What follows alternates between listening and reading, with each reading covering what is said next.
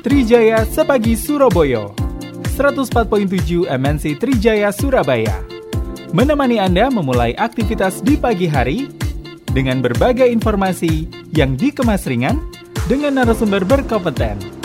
Dan juga canda tawa kami hadirkan untuk Anda. Anda bisa berbagi informasi di 031 9924 1047. WhatsApp 0811 335 1047. Facebook Sindo Trijaya Surabaya. Instagram at MNC Trijaya SBY.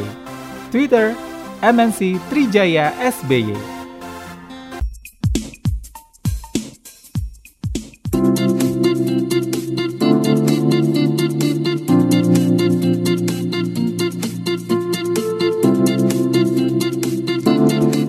Masih di Trijaya sepagi Surabaya Cuaca di Surabaya dan sekitarnya ini cerah berawan ya Cenderung terik di siang hari ya. Dan ada baiknya juga Anda mengantisipasinya Dengan membawa air mineral ketika Anda berada di sebuah tempat Yang mungkin sifatnya outdoor ya Perjalanan dan lain sebagainya. Untuk menghindari dehidrasi Ngono rek. Ya memang cuacanya masih ini ya kemarau panjang dan ada prediksi kalau musim hujan itu akan terjadi pada awal November. Ya biasa rek. Sesuai ambil lagu nih rek Novemberin. Jadi September ceria. Oktober masih ceria. Jadi Novemberin ya. Awal November akan ada prediksi dari BMKG kalau awal musim hujan ya. Wis siap tarek ngon-ngone eh, dalan banyu itu diresiki ya salurane ya got-gote ojo sampai terjadi sumbatan yang mengakibatkan genangan banjir di lingkungan Anda. Ini penting ya karena kadang-kadang kita nggak siap ya kalau musim hujan tiba tiba-tiba banjir, genangan, nah, terus gote gasok lancar ya ini perlu ya Begitu pula biasanya kalau musim pancaroba dari musim kemarau ke musim hujan atau sebaliknya diwaspadai rek ya. Nah, nyamuk demam berdarah kadang-kadang juga ini berkembang biak. Nah, berkembang biak ini terutama di tempat-tempat yang ada genangan ya. Ada tempat-tempat yang menjadi sesuatu yang ya nyaman buat bertelur berkembang biak. Oleh karena itu tetap menjaga lingkungan Anda menjadi bersih ya, menjadi lingkungan yang sehat. Jangan sampai terjadi hal-hal yang merugikan Anda, terutama ketika peralihan musim dari kemarau ke musim hujan ataupun sebaliknya. Weh, Cak Wawan, wonten apa nih Cak Iya, Cak Ilman. Iya, Cak Ilman. iki ono iki Cak Ilman. Awake dhewe iki kan beberapa hari yang lalu sempat mengikuti ya apa eh, program-program PTM Oh, iya, iya, iya. pembelajaran Tatap tatap muka. muka yang sudah berlangsung di Surabaya. Sempat ono isu bahwa PTM yang Surabaya itu ono klaster dan lain sebagainya. Iya, Cak. Tapi Pak Wali, Pak Eri sudah memastikan tidak ada klaster Iya, iya, dan iya, iya, PTM di Kota Surabaya berjalan sangat bagus, Iya. aman dan tidak ada masalah. Ah, ah, sesuai Nah, dengan instruksi ya, Cak ya. Nah, beberapa waktu yang lalu juga kalau eh, beberapa hari yang lalu ini Pak Wali juga bertemu dengan eh, Dewan Pendidikan Kota Surabaya. Oh iya iya iya. Nah, ini menarik juga Iya, pertemuan dengan Dewan Pendidikan Kota Surabaya ini. Nah, apa saja yang dibahas Iya, terus iya, kemudian ya opo kemudian komitmen bersama antara Dewan Pendidikan Surabaya dan Pemkot dalam upaya memajukan pendidikan di tengah pandemi ini. Nah, kita sudah tersambung dengan Ketua Dewan Pendidikan Kota Surabaya, ada Pak Yuli Purnomo. Nah, kita sapa beliau, Cak Ilman. Yes. Assalamualaikum, Sugeng Enjang, Pak Yuli. Waalaikumsalam. Sugeng Enjang, selamat pagi. Selamat Salam pagi, sehat. Pak Yuli. Alhamdulillah. Sehat selalu, Pak Yuli? Amin. Amin. Alhamdulillah. Saya harap demikian juga panjenengan berdua dan Amin. keluarga. Amin. Iya, matur panjenengan, Pak Yuli. Pak Yuli. Nah, Pak Yuli wah ini sempat mewarnai media. Ono neng TV, ono neng eh, radio, ono neng koran, ono neng online. Wah, Pak Yuli linggih jejer karo Pak Wali. Lah, kira-kira ngobrol tentang apa itu, Pak?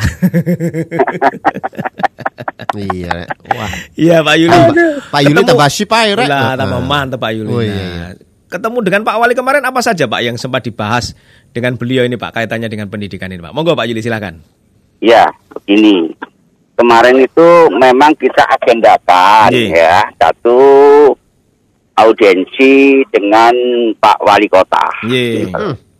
dengan keberadaan terbentuknya Dewan Pendidikan Kota Surabaya yang dibentuk dengan dasar undang-undang, kemudian dengan PP, Permendikbud, kemudian juga Perwali dan Perda. Gitu. Nah, di situ kita satu harapan kita bagaimana menyamakan visi misi Nggih. untuk mengembangkan untuk pendidikan yang ada di kota Surabaya ini. Ya. Nah, diarahkan ke mana, kemudian peningkatannya bagaimana, dan apa yang kira-kira harus kita analisis, kemudian kita akan memberikan masukan terhadap pemerintah kota. Karena keberadaan Dewan Pendidikan Kota ini adalah mitra kerja. Mhm. Ya. Nah, hmm. Mitra kerja pemerintah kota Surabaya dalam tanda kutip yaitu Pak Wali Kota selaku eh, orang nomor satu di kota Surabaya. Nah kemarin kita sudah ngomong gayeng hampir satu jam setengah, Mas, gitu Ya. ya. Kita Mhm. saling saling berinteraksi. Kemudian Pak Wali menyampaikan, nah bahwa Dewan Pendidikan Kota Surabaya itu tidak di bawah wali kota ataupun di bawah dinas pendidikan kota Surabaya. Artinya kita ini adalah independen. Mhm. Kita ini bisa menentukan dan kita bisa menganalis tanpa ada intervensi dari pemerintah kota maupun dinas terkait. Nah, itu luar biasa. Ya. Kewenangan ini diberikan pada kita, ya itu. Jadi artinya eh, kita diberi hak eh, leluasa apa kajian apa namanya pendidikan di kota Surabaya ini sehingga eh, bisa ramah, bisa enak dan nyaman pendidikan bisa maju. Nah, tapi ada satu mas yang Iya, digarisbawahi sama beliau Ya. Iya, nggih. ya Apa itu Pak? yang sementara ini ya itu eh, masih meninggalkan problem Hmm. Apa Ya. itu Pak Yuli? terutama PPDB ya kemudian Iya, iya. juga masalah sekolah swasta dan negeri Hmm. Mhm. ini masih ada perbedaan Oh iya, betul betul Pak. Betul ya Iya. masyarakat ini belum eh, memahami sepenuhnya apa itu perbedaannya Mm-mm. antara eh, negeri dengan swasta. Memang tidak ada sebetulnya, ya kan. Tapi kenapa masyarakat itu kok antusiasnya kok negeri, ya kan, negeri dan Hmm. negeri. Nah, sedangkan swasta ini lebih banyak mas jumlahnya, Mhm. Benar kalau Iya, dibandingkan iya. dengan negeri. Negeri ya. Iya betul, karena kenapa? Kalau kita nggak ada swasta, anak-anak ini gak sekolah, nggak Hmm, nggak nggak nggak nah, ya iya, ter- tercover Iya. semua Iya betul. Mm. apalagi iya, apalagi rombel di satu sekolah itu hanya 11 dan per kelas itu hanya 32. Mhm. Nah, dengan dasar itu kita diharapkan oleh Pak Wali iki lho apa carane nyelesekno iki tolong. Nah, gitu. Nah, itu adalah program awal kita nanti. Iya iya Ya. iya iya. Paling enggak kita akan omong-omong, kita juga sama ah, yang terkait. Ini kan tidak semudah membalik tangan. Mhm. Ini kan sudah sekian tahun, iya kan?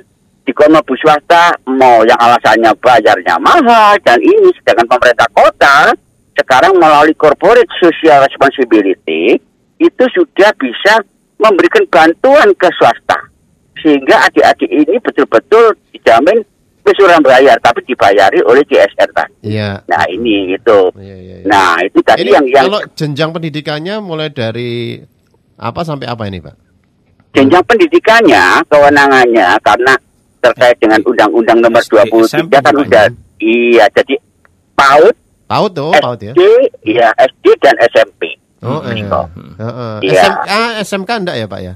SMA, SMK itu eh, wewenangnya sudah ada di provinsi. Yo, Dewan Pendidikan Provinsi ya, Pak ya. Hmm. Iya bukan, tapi tetap kita eh, sebagai fungsi kontrolnya kita mengawasi juga. Oh, Kenapa? iya. Mm. Iya, tapi tidak ikut campur dalam manajemennya atau ikut campur dalam domain pendidikannya. Karena kenapa?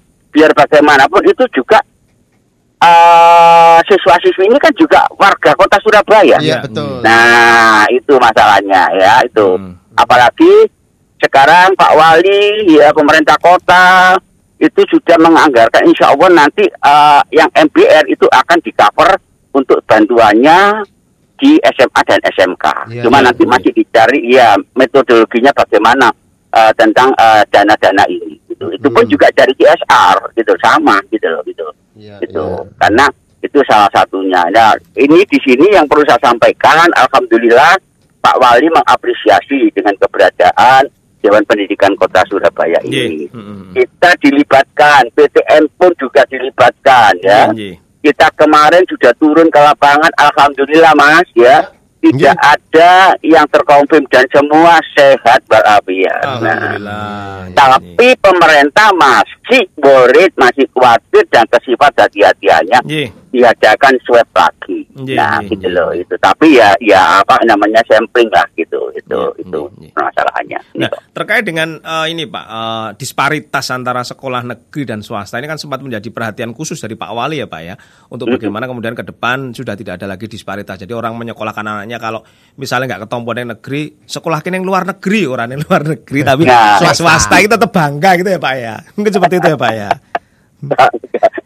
Betul, bangga. Makanya ini ini skala prioritas Nggih. untuk program kita ke depan. Nggih. Karena menurut saya Pak Wali waktu di Bapeko itu pun juga sudah menyelesaikan hal ini, problem Nggih. ini, Nggih, gitu. nggih.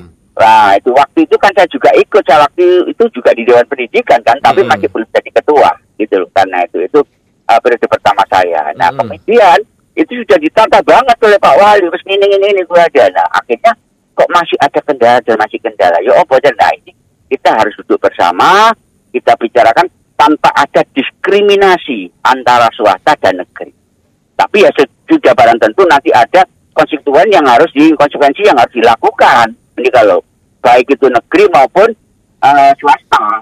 Oh, nah, itu salah satunya. Nah terkait dengan masalah anggaran itu nanti kan bisa dibicarakan, bisa dicarikan seperti corporate social responsibility. Yang penting intinya mas, mas Anggi, Nggih. masyarakat itu paham bahwa pendidikan itu sama sebetulnya antara swasta dan negeri. Mm-mm. Cuman bagaimana bisa sekolah ini, lembaga ini menjual ke masyarakat, menjanjikan next time-nya, nanti ke depannya itu bisa bagus.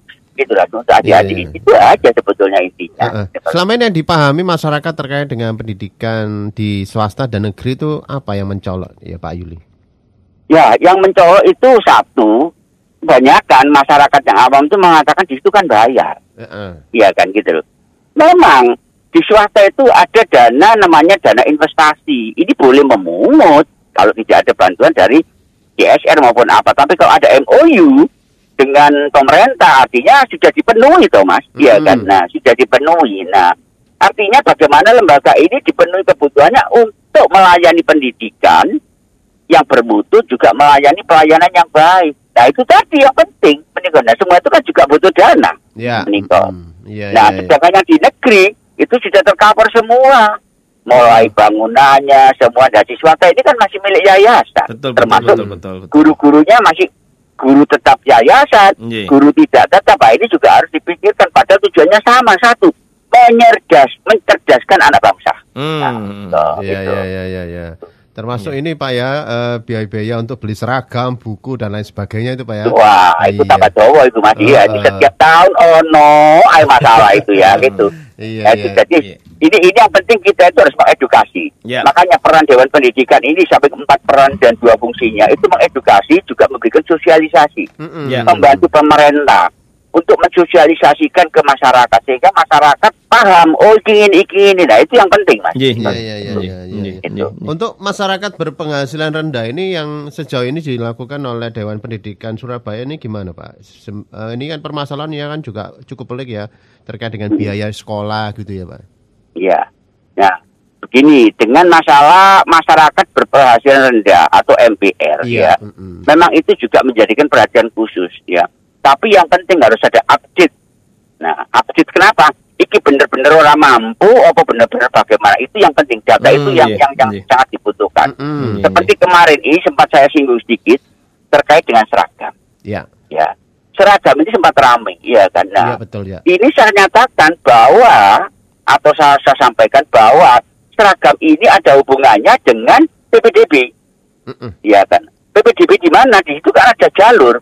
Jalur ini, jalur ini, jalur dan di situ ada namanya jalur afirmasi. Nggih. Jalur afirmasi ini dasarnya Mitra adalah warga dari ya Pak ya. Iya betul mitra warga. Eh. Itu dasarnya dari MBR, masyarakat berpenghasilan rendah. Ya. Tapi tidak semua masyarakat dengan MBR kan diterima di jalur afirmasi karena ada kuota Betul, Iya. betul. Ya kan? Nggih. 30 persen. Dan inilah yang mendapat eh, komitmen daripada pemerintah kota untuk diberikan seragam, kemudian dan lain-lainnya. Yang afirmasi.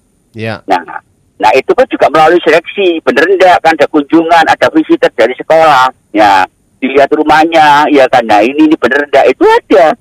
Nah kalau Hmm. sudah seleksi itu berarti dia mendapatkan hak.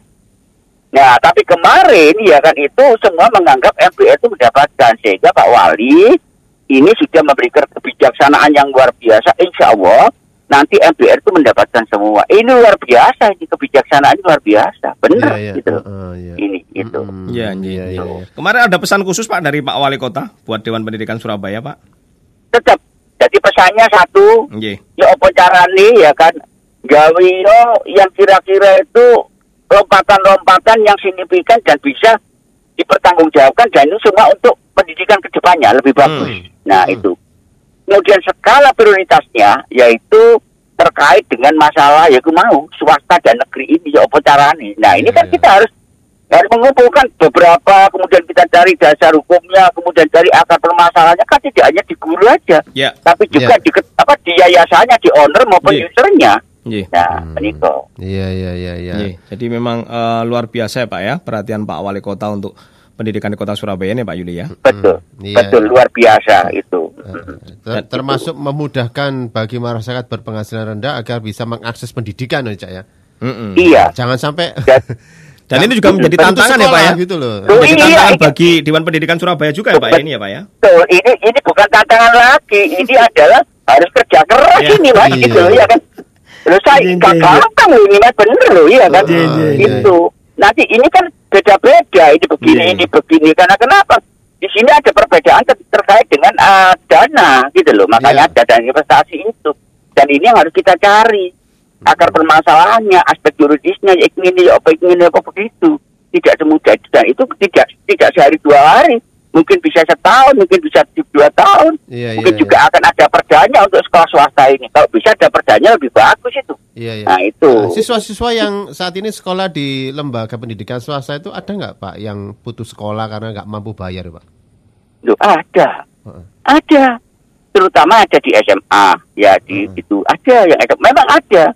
Ya gitu. Ada mas gitu Iya, ya. iya, iya. kemudian ada yang sampai eh, apa namanya eh, ijazahnya yang bisa belum diambil karena belum melunasi banyak Oh. tapi tidak perlu saya sampaikan di sini ya kan gitu loh Eh, pokoknya Karena- ada gitu Pak ya. Heeh. iya pokoknya ada udah loh ya kan gitu nah Iya, itu iya. kan kan kan harus apa carane karena kenapa salah satu yang yang termasuk diamanahkan di undang-undang dasar itu kan mendapatkan hak-hak untuk pelayanan pendidikan yang bagus Mm-mm. nah Iya, itu iya, iya. jadi kita gak iso mas milih itu ingin nggak bisa harus sama duduk bersama makanya kenapa pendidikan itu eh, apa namanya pemangkunya itu banyak? Yang ber- bertanggung jawab peran masyarakat peran orang tua terutama kemudian peran pemerintah dan juga peran lembaganya.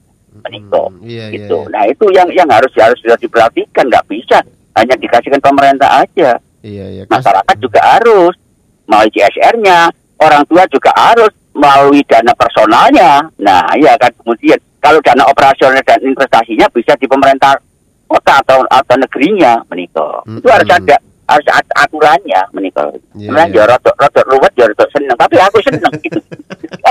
iya, iya Pak Juli. Gitu. Iya, memang Iya. kasihan Pak ya ketika mereka harus eh, mengikuti ujian ternyata terkendala biaya gitu ya. Hmm, Ya. hmm, banyak, Banyak ya hmm, Pak ya.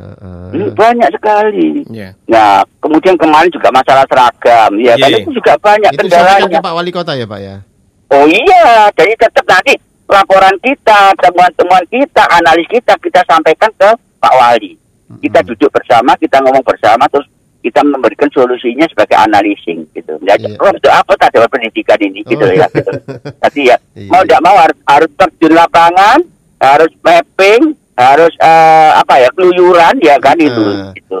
Ya Iya. kita mengapresiasi apa yang ada di lapangan, tapi tidak harus objektif maksud saya begitu. Tidak Hmm. tidak hanya sebelah kiri aja, sebelah kanan tidak. Jadi itu yang harus kita lakukan. Iya, iya. Kalau kalau seragam itu ada yang sampai wes aku gak sekolah soalnya gak iso tuku seragam. Nah, ini kan Nah, itu juga. Itu kan sudah masuk di psikologis, Mas. Iya, heeh. Seragam itu membawa kebanggaan tuh, Mas.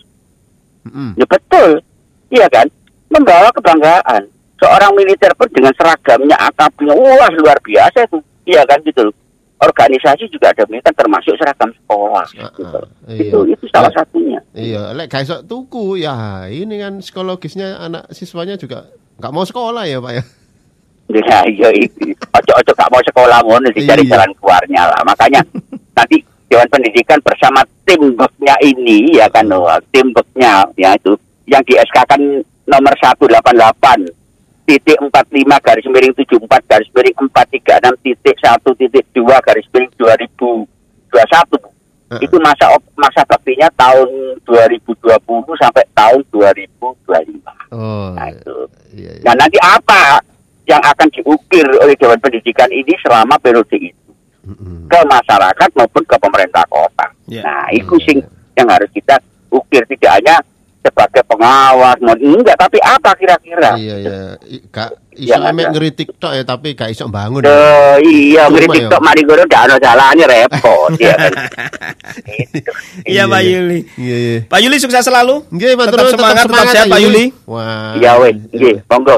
Sun, iki, iki, iki. Eh, saya kira kalau memang nggak ada lagi itu mungkin yang saya sampaikan Iya. jadi untuk masyarakat pun juga ayo kita sama-sama Iya. eh, mengawasi ini. Ya, Iya, kita selalu menunggu kiprah dari Dewan Pendidikan Surabaya ini Pak. Ya. Semoga Pak Iya. Yuli dan komisioner yang lain di Dewan Pendidikan Surabaya Iya. tetap semangat ya Pak ya. Nggih, matur nuwun. Memperjuangkan semangat siap siap Eh, ini matur nuwun, Pak Yuli. Salam sami. sehat, sukses selalu. Amin. Assalamualaikum. Waalaikumsalam warahmatullahi wabarakatuh Ah, iya. Se- tetap sehat semangat Iya, ya Pak Yuli ya, ya. Yes, muga-muga eh, Iya. Peran pendidikan di dari Kota Dewan Surabaya, Pendidikan. Peran Dewan Pendidikan bisa maksimal untuk ya opo kemudian ngawal pendidikan di Surabaya di Iya, masa pandemi ini tetap apik, Ah, ah. sukses dan juga tidak oke masalah. Oh, Nah, iya, Cak Iman ya. Terutama ini ya yang dikhawatirkan PPDB. Hmm, ya. Ya wes Cak, Oke, balik Cak. mana nang ngene kene Trijaya sepagi Surabaya.